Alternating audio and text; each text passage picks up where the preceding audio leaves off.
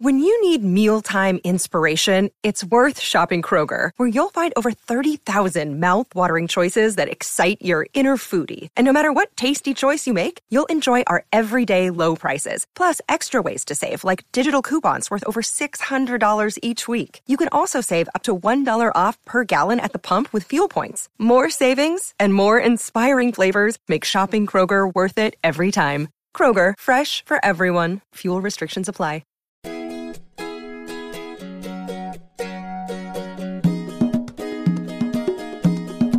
Welcome to the Modern Homesteading Podcast. We have allowed ourselves to become so disconnected and ignorant about something that is as intimate as the food that we eat. Be prepared to grow your own for victory.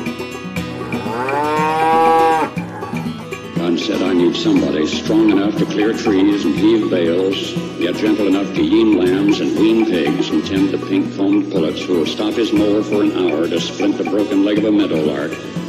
So God made a farmer. Well, hello, everyone, and welcome to another episode of the podcast. Um, again, uh, we are Troy and Kelly, uh, not Harold. So you may be wondering what's up with Harold. Uh, but we are filling in for him again. We wanted to just uh, quickly jump into just reminders of check us uh, check out what Harold's got going on at smalltownhomestead.com, and also be sure to be a part of the Homestead uh, Front Porch uh, group on Facebook. A lot of lot of growth there and a lot of good discussion. a lot of good discussion this week that I was looking at. So be sure to check those out again. Um, again, as we mentioned, we're filling in for for Harold right now. He's uh, has some personal issues going on with the family, and I do have some updates on that. I'll share here shortly. Uh, but uh, Kelly and I, we're husband and wife, and we are in uh, Central West Virginia. We have Red Toolhouse Farm, and we've been running that for a while. And uh, we have our own YouTube channel, our website, and, and uh, Harold has featured us on the podcast before. but we're filling in for him, and and um, hope that we can raise the bar or keep the bar where it's been set with Harold. He's been doing a great job. And, and if you guys listened to us last week, we probably owe you an apology. We know our audio was a little bit off, so we've uh, hopefully corrected that issue now. And, and that's what I get for trying to use my video mics uh, when uh, when I'm doing podcasting. It's kind of new for us. We're not we're not podcasters. So so uh, also, like I said, I mentioned I wanted to uh, give you an update on Harold's situation. I just spoke with him earlier today via the World Wide Web and he was letting me know that his uh, his grandson is home now and doing much better. So, uh, mama and baby are home and doing well. Uh, so, uh, you know, answered a prayer there and, and a blessing. Uh, his mom, however, is in ICU right now, and uh, due to some surgery complications, so she's she still has some things to overcome. So, again, if you guys are prayers, please pray for her and and just keep her in your prayers and and pray for healing there. So um, hopefully Harold will be back. I think tentatively he was we were discussing he may be back next week if if he can get a handle on some of the other things he's got going on. Um, so I'm sure all you guys are going, yay, Harold's coming back. we miss him too, so we're anxious to get him back and and be able to listen to some of the you know the great stuff that he talks about. So, what are we going to talk about today? Well, first, we wanted to kind of give some updates. Again, um, many of you probably have no idea who we are, and, and, and maybe some of this stuff doesn't make sense. If you're curious, you can go back and, and look at some of the past episodes. Like I said, there was one episode where Harold interviewed us at Red Toolhouse Farm. I believe that was in October, I believe. Or you can go to redtoolhouse.com and, and see details there, and that'll have links to all of our information as well as our YouTube channel. Um, well, where we are right now, we in Central West Virginia in the middle of February, we'd normally be uh, kind of iced in and and dealing with snow and that type of stuff. And today it was what almost seventy degrees, Kel. Yeah, we were in the mid sixties, I believe. Yeah, yeah, so it was, nice. great. I'm running around with a t-shirt on in, middle February. That just seems odd. So, um, so we had uh, we had a nice day today. In fact, we're a little tired. So if we, we sound a little goofy or we sound uh, like maybe we're talking in circles, we apologize in advance. But uh, little tired, did a lot of work outside today and took advantage of this weather. But um, so updates from our, our farm, our homestead, what we've got going on. We uh, we raise pastured uh, hogs, so we have uh, we're in a point in our season where uh, our first round of hogs have been processed and they're ready to um, pick up from our processor. and deliver to our clients. So we're excited about that. Uh, it's kind of a um, the end of a seven month uh, stretch there, so we're excited to get that in the hands of people and see how that. Uh, yeah, hopefully they're they're as pleased with it as we've been in the past. So, um, so we'll be picking up. We'll be transporting hogs. They're a lot easier to transport back than transporting up, aren't they? Yes, makes for a smoother ride. it does. It does. Yeah, they, they when they're in the little freezer packs, they don't move around as much. so, um, so we're glad to have that ready, and and then we've got um, what do we have? Nine more. We have nine more uh, that we will be transporting uh, to the processor in March. Yeah, March 13th, I believe. And, and the reason why we pushed that back because these now those pigs are going to be almost eight months old, which is a little bit further than I like to go, and, and your your feed conversion starts to drop off there a little bit, a little bit further than I want to go. But we're going to be having uh, we're we're expecting next week.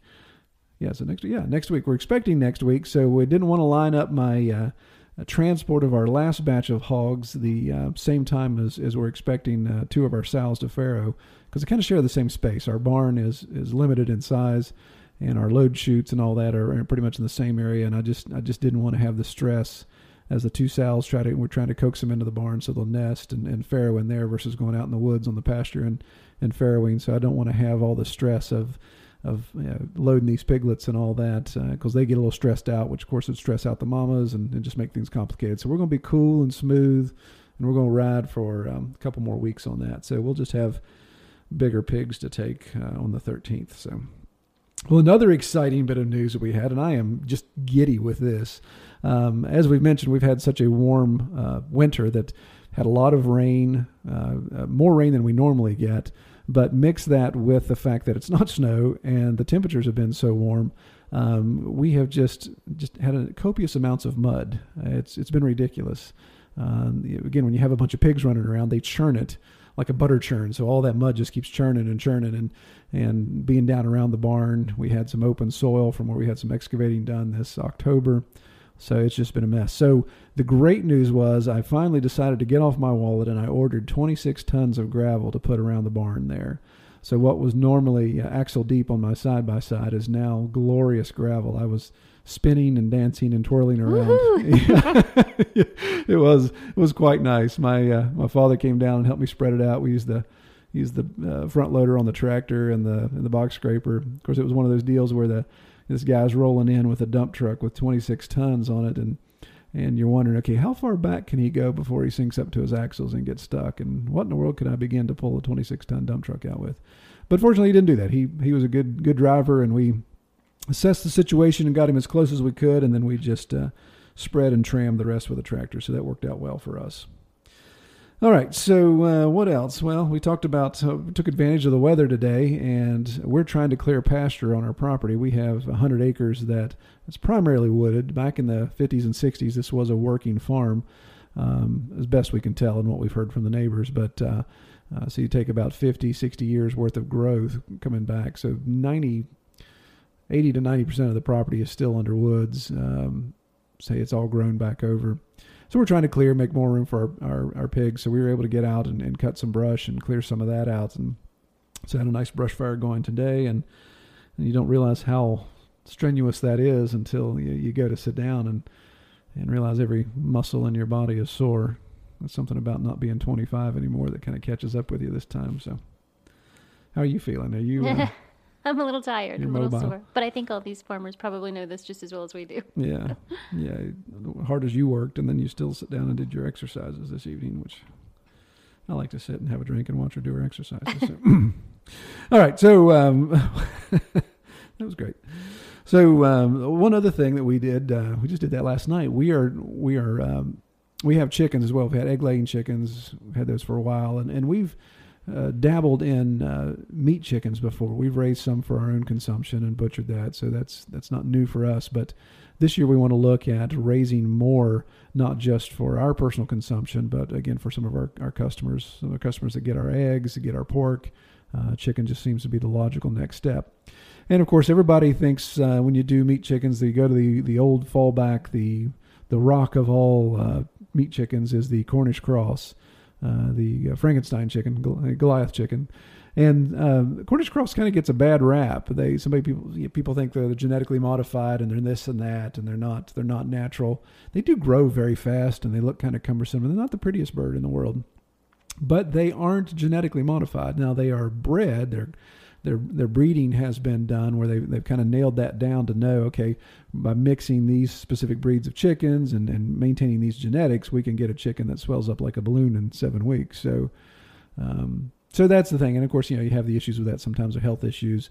Um, but you know we've discovered that if you do those on pasture uh, not just keep them in a building and, and pump and feed in them all the time you, you still get a better quality of chicken. It tastes really good um, and, and, we watched a few YouTube videos recently of someone else doing it and doing it very successfully.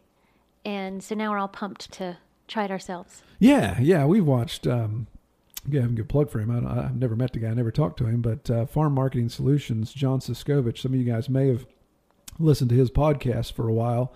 I don't think he's doing as much podcasting now as he's uh, moved over to YouTube, uh, but he's he's got a really cool uh, gig up in uh, Connecticut and been doing pastured poultry for a while. He does it through a CSA program, and uh, really like his model. Uh, it's very similar. I mean, obviously, he, he admits that he he based that off the Salatin model, which I think that's what everybody's doing now when it comes to pastured, pastured poultry is using the the drag pens or the chicken tractors, whatever term you want to use. So um, yeah, really neat setup, and that's been our motivation. We we've seen what. Uh, Joel Salatin has obviously been promoting for years, and, and John Suscovich has done, and that's that's inspired us as well. But this time, instead of just ordering ordering Cornish cross, we're looking at uh, we want to do the old Pepsi challenge here. We're going to do Cornish cross, Cornish cross, and Red Rangers. I can't say Cornish cross fast. And Red Rangers. So Red Rangers are more of a heritage style breed, um, non non commercial breed, if you will. And as we're reading some of the stats on them, we see that okay, they they supposedly reach a heavier weight than the Cornish cross, but they take uh, what about three more weeks? Yeah, I think it's at eleven to, weeks. Yeah, yeah, eleven weeks total versus you know seven nine weeks for the Cornish cross.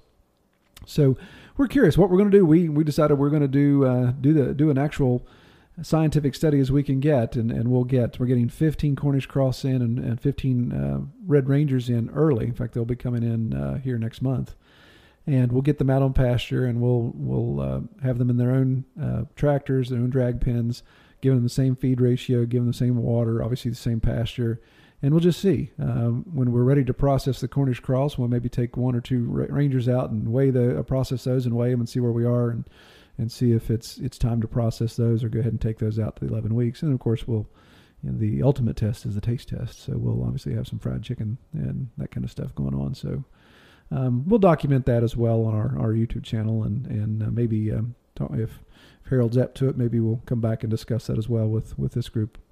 So uh, so that's what we've got going on. Really excited about um, about that. Um, that was one thing. Uh, one thing I thought was funny when we were um, kind of totally off topic, but going back to burning brush today, I was, I was thinking of what uh, the boys kept looking at me funny, and they, they were laughing each time they saw me this this evening. And uh, then then Kelly uh, came up to me and and uh, she goes, "What is wrong with you?" And and uh, of course I had no idea. And, and she takes a picture of me and shows me with her phone. I had I'd evidently reached down and picked up a um, a charred log with my glove on and and then uh, it you know, scratched my face or whatever. So I had this big handprint on the side of my face, just solid black. And everybody just thought that was hilarious. And so when I looked at the picture, I looked like an extra in Braveheart. Yeah. Went around going, freedom. yeah, big old handprint. Just need to be blue. So, yeah, it should have been blue, right? Exactly. so yeah, so uh, running around, the, the kids thought that was funny. They thought, what in the world are you guys doing out there? So what are we going to discuss this time? Well, we thought about uh, we, we kind of have some debate, debate about this. Again, we're not podcasters. This is new to us, and, and we're used to having the ability to edit and, and cut and redo with video work that we do on our channel. So this is kind of new to us. We're trying not to be uh, uh, do a bunch of editing. We definitely don't want to send a bunch of stuff to Harold that he has to edit. So um, what we dis- we discussed back and forth was either homeschooling or raising hogs. Now I know that's a pretty broad difference there, but uh, both are important to us and both happen here regularly. Um, but uh, we decided instead we'd maybe meet in the middle and we'd talk about homesteading hogs. So, so this will be an interesting topic as we talk about how to homeschool your pigs. No, actually, um, we decided that um, homeschooling obviously is um, is a huge, huge topic to get into, and um, it's one of those things where uh, it can be a little controversial. Would you say, Kel? Oh, definitely. Yeah, yeah. I mean, some people feel that um, we have some friends that look at us like we have three eyes because we homeschool our kids and have. I mean, we've got a 15 year old and an 11 year old, and and um, you know they're not losers, right? So they're I mean they're still they seem to be productive citizens so far.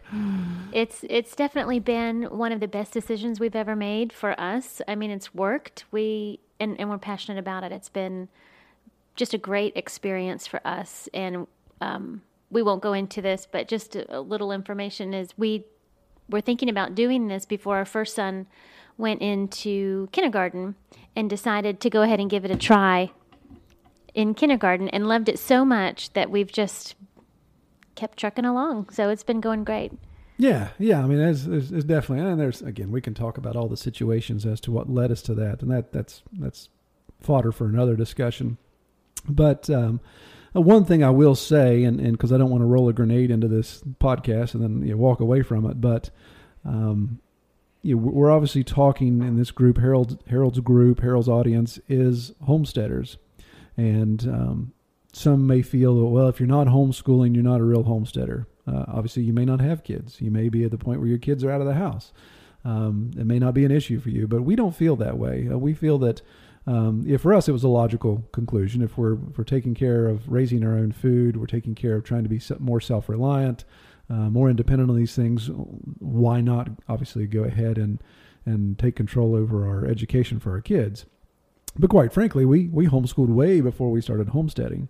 So, uh, regardless of, of our position on homesteading, we were already invested in homeschooling uh, 15 years or what uh, well you knew you were going to take care of him when he was born uh, that way but uh, so but you've been homeschooling for now what liam's in ninth grade? Yes. Yeah so kindergarten so 10 years. So so we knew from the start that that's what we wanted to do. So um we'll stick a pin in that discussion and we'll just save that for some other time. But we definitely realize it's not for everyone. Right and yeah yeah absolutely. And we were joking with a, friend of ours from high school. We, we were communicating on facebook and he was he was a little frustrated with his his son's public school, uh, talking, you know, teaching civics, and the civics was was way off of what uh, what was accurate with our founding fathers and type of thing. So he was a little aggravated, and and I, I ribbed him a little bit. Said, "Oh, you got you got to just pull him out and homeschool him. You're you're you're a great dad. You do great homeschooling." And he's like, "Absolutely not. That never happened in a million years." So yeah, it, it's one of those. And things. that's totally cool. I mean, yeah, it, it is what it is. It is your situation. Yeah, and I like the fact that you know if if you don't if you feel you can't, or you obviously you know, financially it's financial situation because you you quit a professional job. You were a you were an accountant.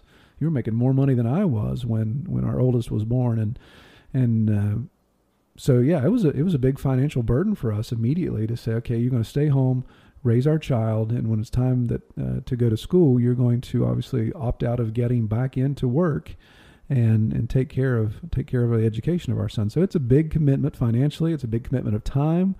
Um, you know, don't let um, anybody fool you that a home, homeschooling mom you just sits around on the couch and eats bonbons and tells her kids to go do whatever. I've, I've seen Kelly work her fingers to the bone. She's usually up later than I am on Sunday nights doing lesson plans for the next week. So, but it's one of those things. If if you don't, if you think that homeschooling is not for you, um, then uh, just be involved in your kids' education wherever that may be, whether it's public school, private school, Christian school, whatever. Just be more involved in that, and and uh, that's that's our challenge. You know, you know, if you're the homesteading mentality, you want to raise your food, you want to raise this, you want to be more self-reliant, and your kids still go to public school or private school, that's fine. But just be more engaged. Make sure you're you're definitely checking out and seeing what's your kids being taught and understanding that. Well, I said our topic wasn't going to be about homesteading, and I just talked about that for the last ten minutes, didn't I? It's like we're we're like um, like the dogs on the, that, that cartoon the kids watch, the squirrels. Squirrel. Talk about this. Let's All get right, back on track. Let's get back to pigs. All right. So, um, much less controversial is raising pigs. So, where to where to begin? Well, what I want to talk about, and, and we did a video on this uh, just here recently. The reason why I want to talk about this and kind of overlap is um, it, it, it just brought up a lot of discussion. And after we shot the video, we've had some additional discussion we belong to another Facebook group that's called Pastured Pigs, and uh, there's people with pork operations that make us look like you know you know you just a one-time show type of thing. I mean, these guys raising one guy had 40 sows that were farrowing all at once, so. my goodness, even if you had just a smaller litter of eight to ten, you're looking at four, 400 piglets hitting the ground at the same time. It, I can't imagine that. But, but anyway, so uh, after we've done this video and I shared that on these groups, we got some really good feedback from people who've been doing this way longer than we have in a much bigger operation, and they really liked. You know, they they agreed with a lot of the data that I put out. Uh, they gave some recommendations of how I could even straighten up. One guy was even telling me, he's like, "Hey, your feed feed costs are high, so if you could find cheaper feed."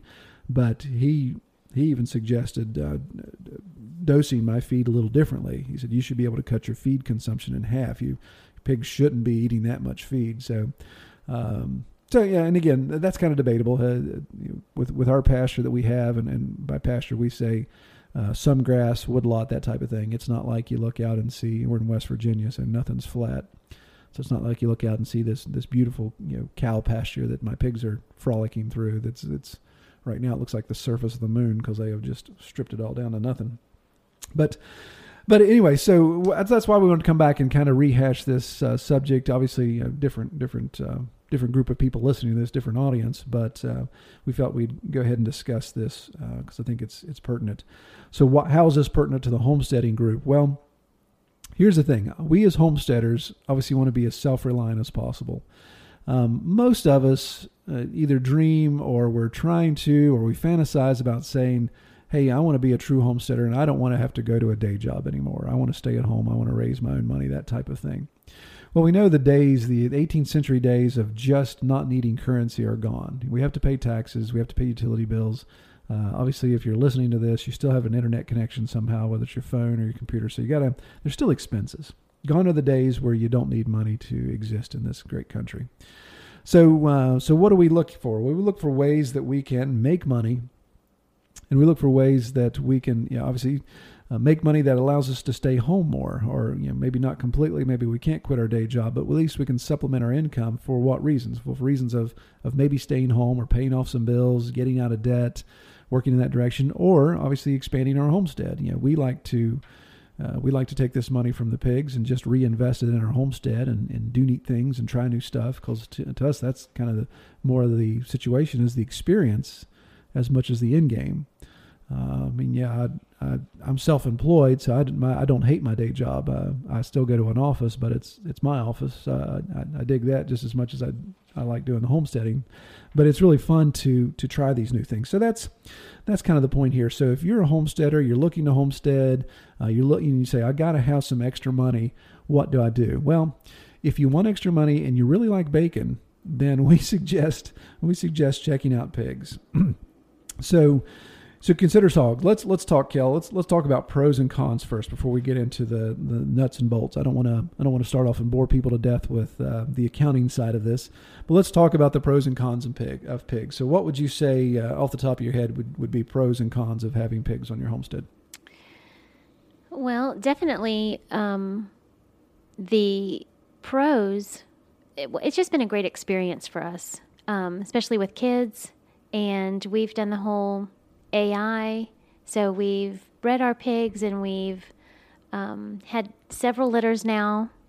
And it's just been a great experience. So we are so excited about delivery date coming up next weekend. Um, that's definitely the biggest pro. Um, uh, one of the cons I might think of is they definitely do some destruction.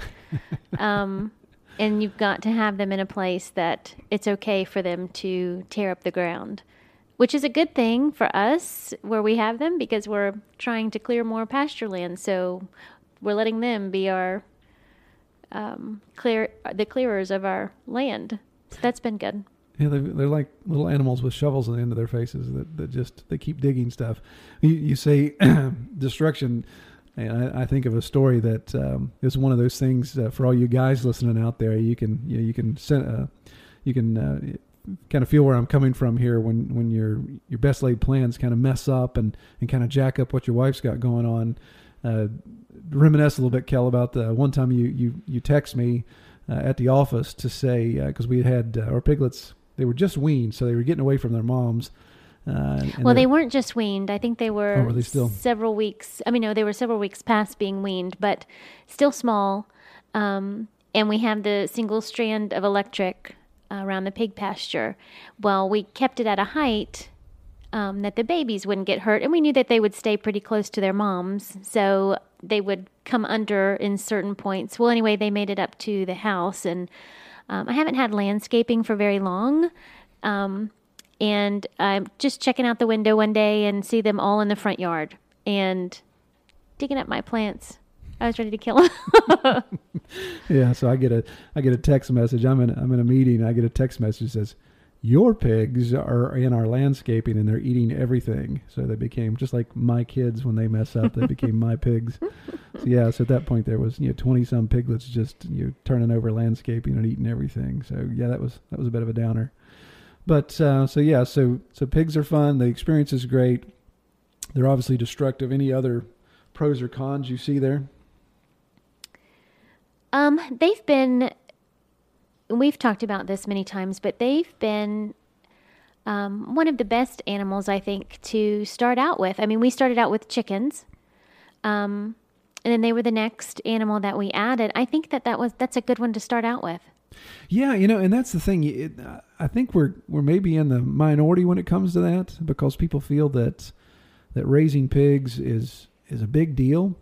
But yeah, you're you're you hit the nail on the head because we sat around for probably way longer over analyzing things like we like to uh, to think what are we going to do next and um, we had chickens and we thought okay you know goats cows pigs what are we doing well, you know, first thing I started looking at was just the cost of fencing alone.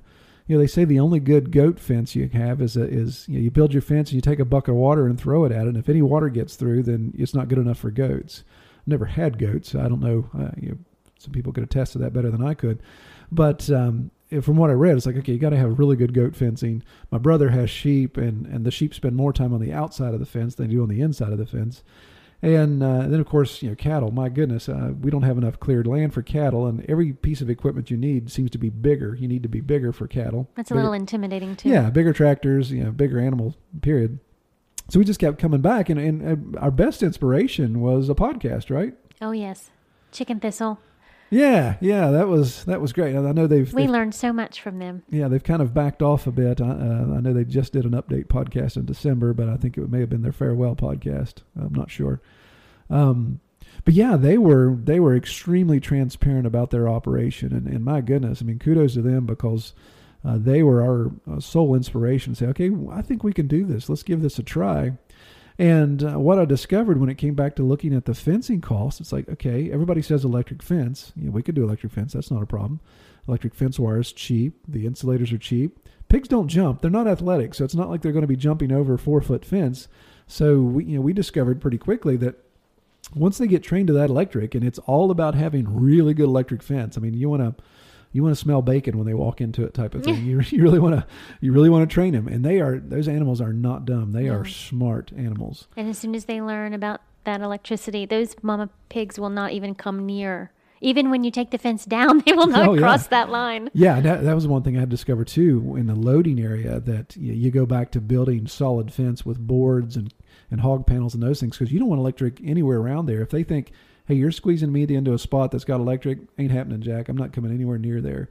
So, uh, but yeah, they're, they're really smart animals and they know electric and they can sense it's like that shovel in their face is, is just very sensitive and they know what's going on they can sense that electric fence is on because i've I've, I've noticed in fact i meant to, meant to tell you this story the other day kel i noticed that uh, um, in, in obviously through the winter i'm trying to relocate some of our fencing i had uh, a strand of electric uh, wire had been left on the ground or whatever and had gotten uh, partially buried and was unearthed here with all this mud moving. So here's a uh, about a 10 foot strand of wire laying on the ground. And i noticed you could look at the footprints the hoof prints in the mud. Pigs aren't wa- anywhere near it. So they completely walk around it even though it's nowhere near a, a live line. It's just a piece of scrap laying out in the middle of the pasture. And they were avoiding it like the plague. So you know it's a tiny little strand of wire that you know, if, I don't know how good pig's eyesight is, but my goodness, they, they definitely knew where it was and they stayed away from it. So it's funny. So, so as I picked it up, I mean, you could walk, I could walk around with wire in my hand and I could, you know, corral them that way because they're just so intimidated by it. But, um, but yeah, so the pig fencing was really inexpensive. I mean, obviously you invest invest a lot of money in a in a good charger. Like I said, you can't you can't go wrong. You can't have too big a charger. Uh, unless you back into yourself, then, which I could tell stories about that as well. Um, but yeah, we so we decided, okay, well, the fencing seemed to be inexpensive. Um, so we we jumped right into it. We bought three hogs, uh, three piglets, uh, just after weaning on a whim quite a few years ago, and said, okay, let's give this a shot. And then we've just we've loved it ever since. So, so yeah, the, as Kelly talked about the experience, and you know, as being one of the pros, if you could unpack that statement, say, well, what are what is it about the experience? Again, like we mentioned, we homeschool, so bang, here's instant science biology lesson on a regular basis. Um, as I'm doing artificial insemination, I get to explain to the boys um, very clearly and very plainly what's going on here. That yeah, we're making bacon, but we're we're making it in a way that I'm substituting uh, some of the natural process. And then, of course, the birthing process is, is just you know, phenomenal to, for the boys to see that. And again, we've we've had some loss, so uh, that allows us to have that conversation with them as well. That obviously this is this is a fallen world, things die, and that, that type of stuff. So um, it's just something to get used to. And uh, but then the, that first, what do we say? The first three or four weeks when the piglets are little, they are just. Well, we said this on the last podcast, but they are just like puppy dogs running around, chasing each other, spinning around in circles. It's it's just awesome. And the kids love that. It is. It and is. they and they we we go down and we sit down in the hay sometimes um, nearby, but trying not to get in between the mamas and the babies, but just to be near them and and the babies will always they're very curious and they are always coming up to um, smell us and and get in our laps and it's it's just been great. Yeah, and, and that's the thing. Uh, again, it's, it's one of those situations. If if you think about putting pigs on on your homestead, uh, obviously the number is is key. But no matter what, whether you got two, whether you got two hundred, uh, if you can spend time, get down there with the piglets. If you've got kids, grandkids, then it really is a great experience. They're they're they are the most playful animal. you they're kind of like a dog. They're kind of like a cat. They're, they're you know, but they're they're their own thing, their own personalities, and they are hilarious. They spin around, do backflips, and of course they're sometimes gangly. Remember we had that one um, that one we called Fergus. That pig wasn't right. Something, something wasn't right. he was too funny. something wasn't right with him. He he had maybe he needed glasses or something, but he would spin around and he'd get himself so dizzy that he'd take off running. And we have we actually have a video. I don't think it's on our YouTube channel. We've got it in just our our computer, but he took off running, ran, you know, he was spinning around, got himself dizzy, and took off running, ran smack into a T post, and then it just it stunned him so bad he's just kind of like, you could almost see the little bird, cartoon birds flying around his head there. But uh, yeah, that was hilarious. In fact, we, we did we did post some videos on our Facebook channel of Fergus because I remember people asking me, "Oh, how's Fergus? What's yes. Fergus doing?" Well, Fergus was yep. tasty too, honey. well, we don't know.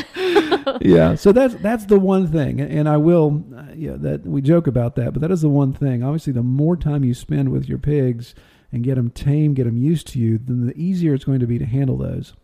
But you got to watch. You can't let that. If your goal is to obviously make some money and obviously put some food in your freezer, you can't let that connection get too personal where you say, okay, this is like taking the family dog to the processor um, you know, that that's not that's not easy to do. So even with our kids, we we explain to them, um, you know, guys, we're going to enjoy this. This is one of God's creations. We're going to enjoy this, and and uh, this pig, we're going to give it. We're going to let it be a pig. It's going to have every day of its life is going to be great, and it's going to have one bad day. That's kind of how we look at it. So um, we let a pig be a pig. So that's why they tear stuff up. We don't ring. We don't do the things to to. We, we don't do farrowing crates. We don't do. We we let a pig be a pig. Um, so they they uh, should be happy pigs up until the unhappy day. But you know they live a life cycle and, and they, they provide. We, we breed. We keep genetics alive of, of certain breeds that are, are certain ones that we like that we see have good um, conformation, good personalities, and are good mamas. So uh, so yeah, we, we keep a legacy. We got a pig legacy. And uh, well, that first time we uh, we went to process, we had our first three pigs, and and um, we we bred two. In fact, we still have we still have one of those pigs. Yep. Yeah, she's actually pregnant right now. She's going to bear Abigail. She's the one that's due in a week. Yeah, yeah, she's been a great pig. So yeah, she's got grandkids. Did she have great kids? Great grandkids yes. running around yet? Yep. Yeah. So um, so she's been a great sow. Uh, but uh, her sister and uh, another pig, we, we got three at the very beginning and Abigail's all we have left. But when we've got the first three, we decided, okay, we're going to breed these two. We're going to breed Abigail and Molly. who was a big big white Landrace, big big pig, very ill tempered, but uh, big pig. But she was fun too. She was, yeah. She's just hateful. She like cranky old woman all the time. Um, but uh, the other one, Notch, is what the boys named her. We uh, we decided we are going to process Notch. So that was our first foray into okay, this is going to be a test. We you know we we think we've braced the boys for understanding that we're going to eat this animal that we've played around with, and uh, and so um, we process it. And no tears, nothing like that. They seem to be okay with it. They're kind of just indifferent at first, but. Uh, the first meal we had where we sat down and we were having uh, was pork roast. Is that what it was? Yeah, I think yeah, so. So you you'd made one of the roasts. So we sat down and, and just waiting. I didn't say anything about the boys to the boys, and they sat down and, and our oldest was about halfway through it, and he says, "Is this Notch?" I said, "Yeah, yeah, it is." I said, "What do you think?" He's like, "That's really good." And, and so then they were joking uh, from that point on. I got a little notch in my teeth. Oh, you got some notch left on your plate. Oh, can I have some more notch, please? So that's boys for you. Yeah, so they seem to be okay with that. So um, yeah, you just have to test that with your own kids or grandkids in that situation, or yourself to see, okay, am I going to be able to do this? Well, we've obviously rambled on about uh, about pigs a lot, but let's let's talk about some. Um, some mechanics here. So how do you know? I, I, I dangled this carrot earlier in the podcast about saying, you know, how do you raise pastured pork for profit, or um, or at least break even, so you've got free pork in your freezer, or you can make that extra money on your homestead. So, so let's get into that. Uh, again, we talked about our model is pastured pastured pork. So what's that mean? Well, it just means our pigs are not confined to a pig sty or a pig pen. They have the ability to walk around. They've got five acres to access. And at any time, we, we don't have any more than 30 pigs on farm. At one time, we had 34 during a, a very prolific uh, farrowing. Um, we had some loss. Um, so so we don't we don't try to finish that many hogs. We we try to finish I like 25 or less is, is my goal. This year we had 22, and then we have our four breeding sows. So we had 26 pigs on on on pasture. They have access to five acres. So that's a lot of pigs, and, and some of you may say, well, I don't have five acres of pasture, so this is already, I'm going to turn this off. It's already a, a, a non starter for me. But obviously, you don't have to raise that many. Uh, our model we want to show and explain, and what we discuss in our video, is that just start with three, like we did. And what you're going to do with those three hogs is you're going to finish all three of them, and you can take one and process it for yourself so bang, you've got one whole hog to go in the freezer or to smoke can, however you're going to do it. You've got meat that will hopefully provide for your family for an entire year there. But the other two you're going to sell to friends, family, coworkers, whatever you can find. Find somebody that wants you just find two customers that will buy those whole hogs off of you. Now again, we understand, we we fully re- realize and recognize that our area, our geographic area may be different than yours when it comes to prices and it comes to availability and it comes to demand or supply. You could be in Iowa where hog country is and everybody and their brother has a hog, or you could be somewhere else where you know it's, it's very prolific. Um, so you know, obviously, weigh what we're telling you um, against your your local situation there, and, and be sure to do some homework. Don't just take this as gospel and say, "Oh, Troy said I could make this much money. I'm going to go do it right now." So um, so look at that. So start with three. So where do you get these three pigs? Well, this is I feel this is very important, and uh, I don't want to offend anybody. If you guys run livestock auctions, then I apologize. But uh, I'm going to be I'm going to stereotype when I shouldn't. But we really recommend is our experience. Don't go buy feeder pigs from a livestock auction. Um, you just don't know what you're getting. If you want to buy piglets at weaning, go find a farm, go find a small small farmer like us trying to trying to make some extra cash. That way, you can talk to the guy, you can see the pigs on the ground, you can see how they're being treated, you can see what they look like, you can see what they're being fed. And if you know, if a guy's not giving you this information, then okay, red flag. You know, maybe maybe we move on to somewhere else. But with an auction, all you're seeing is something come rolling in. It could have been pumped up, it could have been you know, whatever to, to make it look healthy, and it could be could be an absolute mess. And not to mention just livestock auctions in general. There's it's an opportunity for a lot of disease. It's kind of like uh, you know everybody licking the uh, uh, water faucet at the airport. Yeah. That's a face. It's a shame we don't have video on that. Yeah, it's obviously something you don't want to do. So there's um, there's a lot of opportunity for uh, for disease and all that stuff, and that's the last thing you want to do is is you try to do this endeavor. You, you you invest in your infrastructure. You do all that, and the day that comes to bring the pigs home, and you bring home um, some some sick pigs and they're dead as Dillinger in a week. Yeah, that's that's definitely not what you want. So I recommend looking for local farms, looking for those that are you know weaning these pigs and they're ready to sell them to you, so you can kind of hit the ground running with that. Um, that's what we did. We started. We we bought from a local farm. We started with three, and then now we breed our own. So obviously each year I don't have to go deal with that. I don't have to go buy piglets. Uh, we breed our own. But uh, when you're starting out, just look for a good a good buyer. Um, as far as breed, um, that's a whole nother discussion. We won't get into that. I mean, because there's obviously heritage breeds, there's commercial breeds. Uh, we're we're kind of making our own mutts with how we're doing our breeding. And we like the hybrid vigor we get, uh, but we have a Duroc base. Uh, really like the meat and the consistency you get out of a Duroc. But we're we're trying some other stuff. In fact, these new ones are going to have some um, some Berkshire in it. So I'm anxious to see how those turn out. So three pigs. You're going to finish three hogs.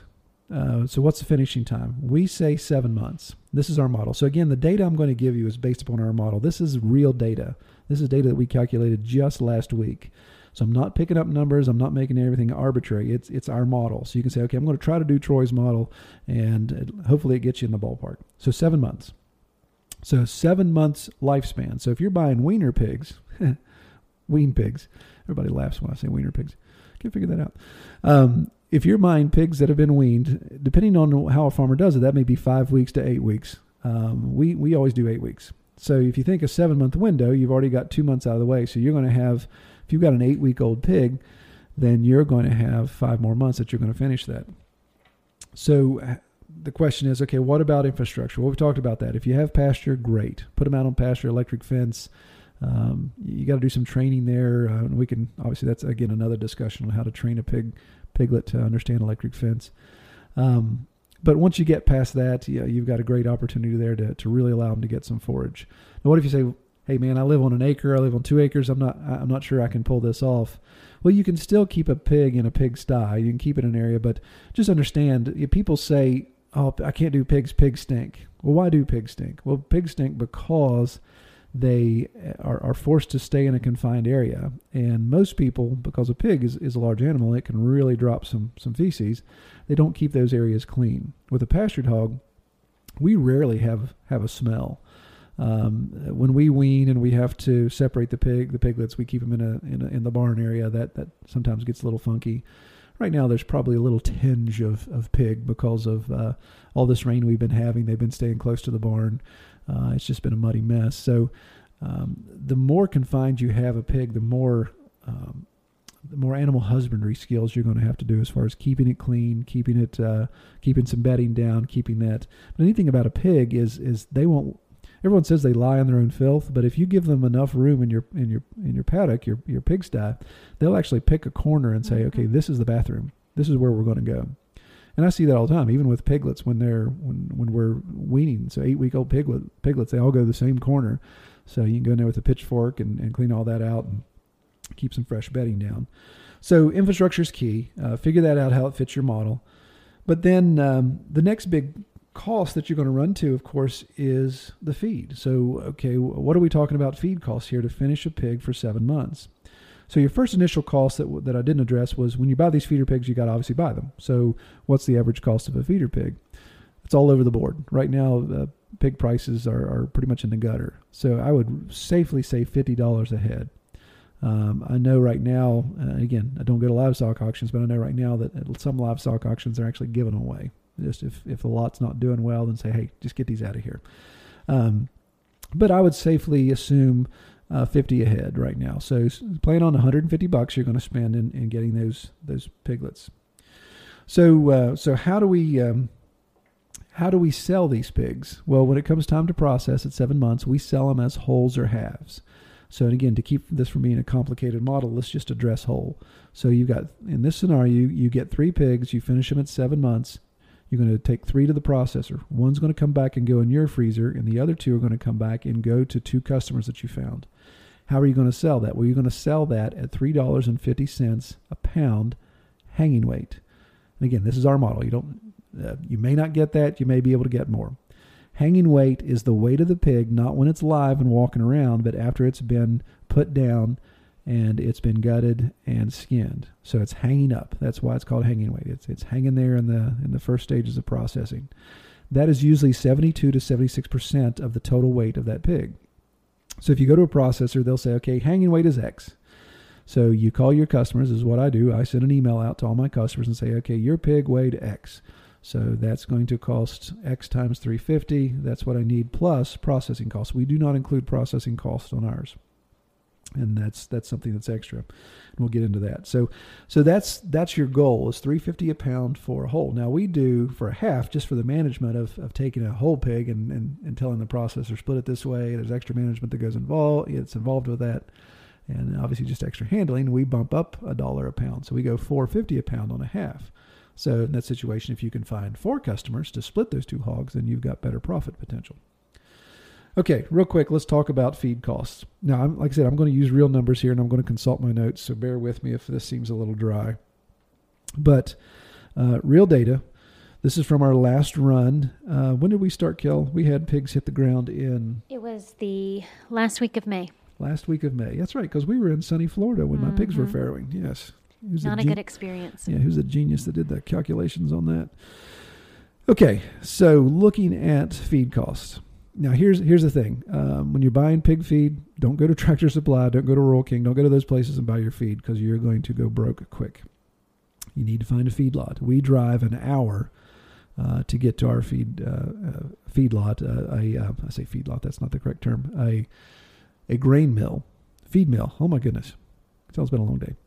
We drive an hour to get to our feed mill, and these guys are you know full blown custom mix. If I order over a thousand pounds, I could do a custom mix, all that type of stuff. So they know what they're doing, um, and I get a much better price. It's worth it. If I just go to some of the local feed stores or Tractor Supply, I pay double, exactly double, to buy the same type of feed. So, um, so what do we do? So when we when we win our pigs at eight weeks, they've already had access to some feed because they kind of do both. Obviously, they get milk and cereal at the same time. so, um, so they're used to feed at that point. But we, when we're ready to wean, we buy 16% protein hog feed. So that's a little bit higher protein than what you would finish the hog with. You know, 16 and 12% of the two types we're talking about. So I usually buy 16% up to a certain spot. Now that's kind of arbitrary because I just look at basically I just look at the weight of the pig and I look at the weight of my wallet and say, okay, th- these pigs are doing great. My wallet's not doing so great, so let's back her down a little bit.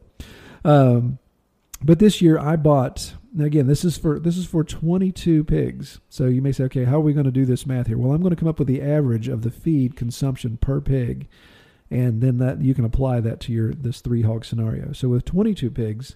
I bought 7,500 pounds of 16% over the course of, uh, let's see, one, two, three months. And that total out of pocket was $1,008.85. So $1,008.85 for the 16% for 22 hogs. Then I moved on to 12%. And at 12%, uh, obviously my pigs are getting bigger. They're eating a lot more. So I bought 19,900 pounds of 12% throughout that time. And that was from, uh, looks like my first purchase was October 31st of 2016 my last purchase was January 19th of 2017. I have 19. Obviously, I didn't buy that two years in the future. So um, from December from October to January, uh, 19,900 pounds of feed was purchased for a total of 2377.70. So $2,377.70. So grand total of feed, combining my 16% and my 12%, was 27,400 pounds. Total out of pocket in feed was $3,300 at $33.86.55. So $3,386.55. Now, again, that's 22 hogs. So you may think, wow, that's a lot of money. And again, that's 22 hogs. Talking to some guys that have 400, 500 hogs, I can't imagine what their feed bill looks like. So the thing I want to kind of put a pin in here and what I've learned after discussing, after releasing this video and discussing that some people are saying, hey, your feed conversion should be better. You should be able to get your hogs to that weight with less feed that may be the case. We're obviously going to experiment with some of this stuff. So let's just say this is worst case scenario. But uh, one thing to point out, you can look at my schedule, and, and we're correcting that this year. My schedule, because of our climate, we're in zone six in central West Virginia. Our pigs around October, you know, usually the first of October, second week of October, we, when our first hard frost comes on and kills everything. So we don't have any pasture replenishing then. So um, you know, here we are in February, and we're getting our hogs. We got our hogs processed. So you can see that from October till now, they ain't nothing to eat. I mean, they're obviously uprooting roots and finding stuff underground, but there's not a lot of pasture. There's not any forage. All the acorns have been vacuumed out of the pasture. So, uh, so yeah, they're just relying on a lot of feed right now. So, uh, what we're doing to correct that is obviously that's why we're farrowing next week. Because if we go seven months, that takes us to October. So we are ready to go to the processor before before the first frost hits. So um, that's going to make a big difference in feed conversion. I'm hoping. So we'll be able to, to look at that. So $3,300 out of pocket for feed. So the average feed consumption per hog is 1,245 pounds. And that's where this, this one guy was telling me that has a lot of experience. Hey, that's a little high. You need to get a better conversion there. Um, but they, if we break that out to cost, my average feed cost per pig for 22 pigs is $153.94. So that's the that's the magic number we're going to look at because feed you usually do not get. In our experience, we don't get a sliding scale. So if you say, well, wait a minute, Troy, you're buying 19,000 pounds of feed, you're getting a better price. No, not the way these feed mills work. Most of them don't work that way. If I buy that much, it's the same unit price. It's still around. It's, I think it averages around twelve dollars, and it's a commodity, so it moves too. So sometimes, Sometimes it'll go as low as a, like 11.86, and sometimes I've seen it as high as almost $13. Just depends on how the um, how the local farms and suppliers are doing there. So let's let's remember this uh, $153.94 per per hog. So what are our pig costs that we're going to add up? So three feeder pigs, like I said, at fifty dollars a piece is 150 bucks. If we look at the feed cost to get them through seven months, that's $153.94 times three. That's 461.82. Add all that together, six eleven eighty two. Um, let's look at processing. So throw processing on top of that processing is all over the board because you can do so many things with pork. You know, you're going to smoke your meat, you're going to do you slice it, you're going to have it put in sausages, you're going to do Italian sausage. All those things cost extra. So for the sake of easy math and for a good average, let's say $200 per hog processing. So you put $600 on top of 611, that comes to a total out of pocket of 1211.82. So that's 1211.82, so $1,211.82 to buy your piglets raise them for seven months, giving them all this feed, and then take them to the processor and processing. Now, I realize there's obviously some some nuance there. There's some other things that have to be addressed. Um, probably be smaller, but you may look at it and say, well, this is investment in infrastructure that I can, uh, uh, you know, spread out over over the couple years if you continue to do this if it's profitable. But also, this isn't a sure thing too, because you could have loss, you could have uh, predation, you could have sickness, you could have a pig not put on weight, all those type of things. So again, this isn't a slam dunk. Uh, but in this model, again, twelve hundred eleven dollars and eighty two cents total out of pocket. So again, so let's do the math here. Uh, again, I'm using my model. So this is my 22 pigs that I ran, giving them this much feed. So the, the real magic number is okay, Troy. What was your hanging weight? So if that X variable that you expressed earlier, 350 a pound times the hanging weight, is where this gross profit is going to come in. So what do we have? Well, my average on 22 hogs this year, which was amazing because it was way higher than it was last year, was 277 pounds. So we had some big old hams walking around. In fact, we, we were supposed to take uh, 15 to the processor the first run, but the livestock trailer we used, I could only get 12 in, and that was almost stacking them sideways because they had some some chunky pigs walking around. So 277 pounds. So if you look at that math and say $3.50 per pound at 277 pounds hanging, that's $969.50 per hog. So obviously, if you're going to keep one hog for yourself, in our scenario of three hogs, you keep one. So obviously, you're not going to sell that, but you're going to sell the other two. That's 969.50 times two. That's $1,939. So $1,939 minus the $1,211.82 total out of pocket is a net of $727.18. So with two pigs that you sell out of the three, you not only got I'll have my accountant check that. She's looking at my notes there. Is that right, accountant? Do you agree with that? Yeah, it looks to be. Mm. Okay, all right. Seal of approval from the accountant. Um, I hope that's the case because I've been lying to people if that's not. So. no, I just wanted to see what you had written here. that's right. That's always good to have the accountant look at it after the fact.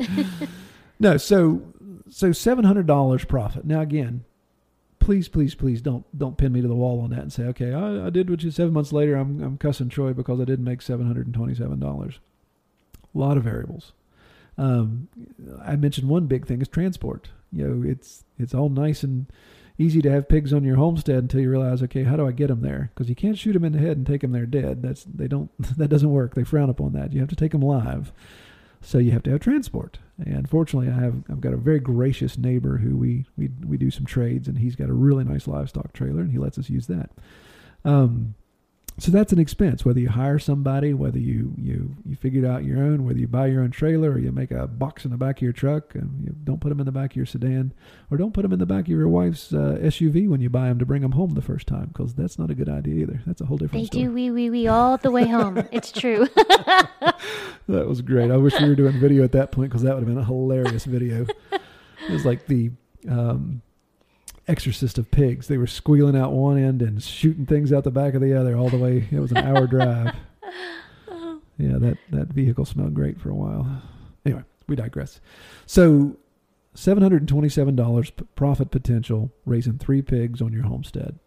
Um, three cust- or two customers you need processing you got to find a good processor my goodness that's that's a whole nother story we can talk about the the woes of having a lousy processor um, but that's um, that's a great opportunity to to get started in in hogs.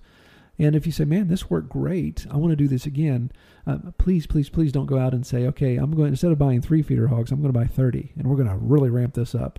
Because everything when you scale the amount of animals you have then everything has to be scaled. So you so when it comes time to talking about feed i haul with my 22 hogs i haul at times 6000 uh, pounds of feed uh, an hour one direction um, so that takes a large trailer you know my truck a lot of fuel uh, so and those are the type of things that that obviously I'm not putting in this cost assessment. So you know, if you have to drive like I do, then you're eating into that profit. Uh, that $727 gets eaten away a little bit.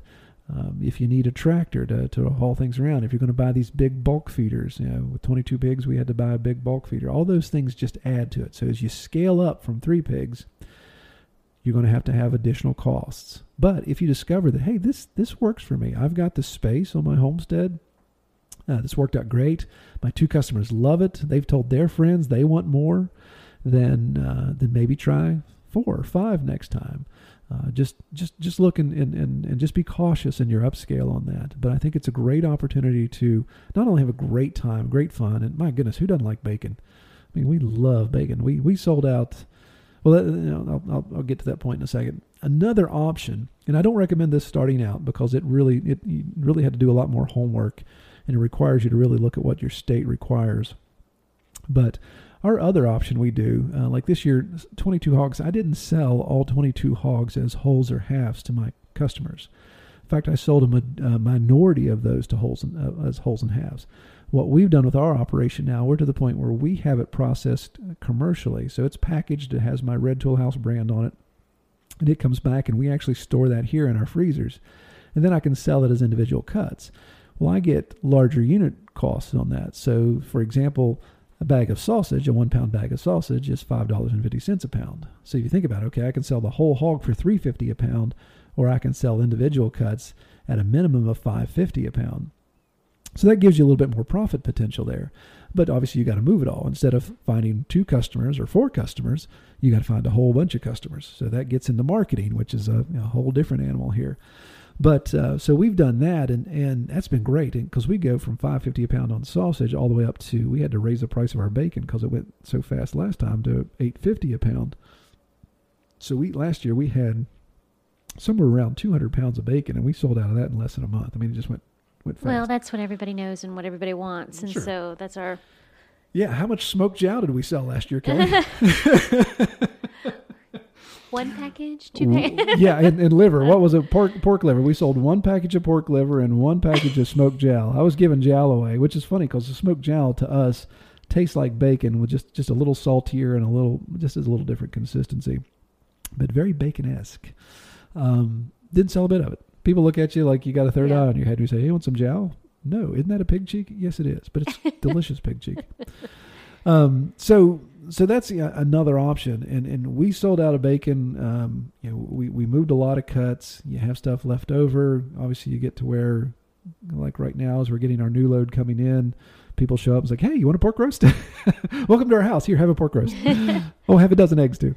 So. Um, so that's another option as well. But again, that comes back. You got to check your state laws. You got to check all those deals. Find a processor that that can is inspected to be able to do those individual cuts like that. Because that's that's our problem. That's why we drive two hours away to go to a processor because nobody local can handle that. Um, so so that's that's it in a nutshell. Let me see. Have I missed anything, Kel? I don't think I have. Um, that's it in a nutshell as far as why we think uh, if you're homesteading and you want to try to make some extra cash, you want to find a way to raise pork for free or, or, or put some put some money back in your pocket in this venture, and you want to try pigs, then then give this model a shot.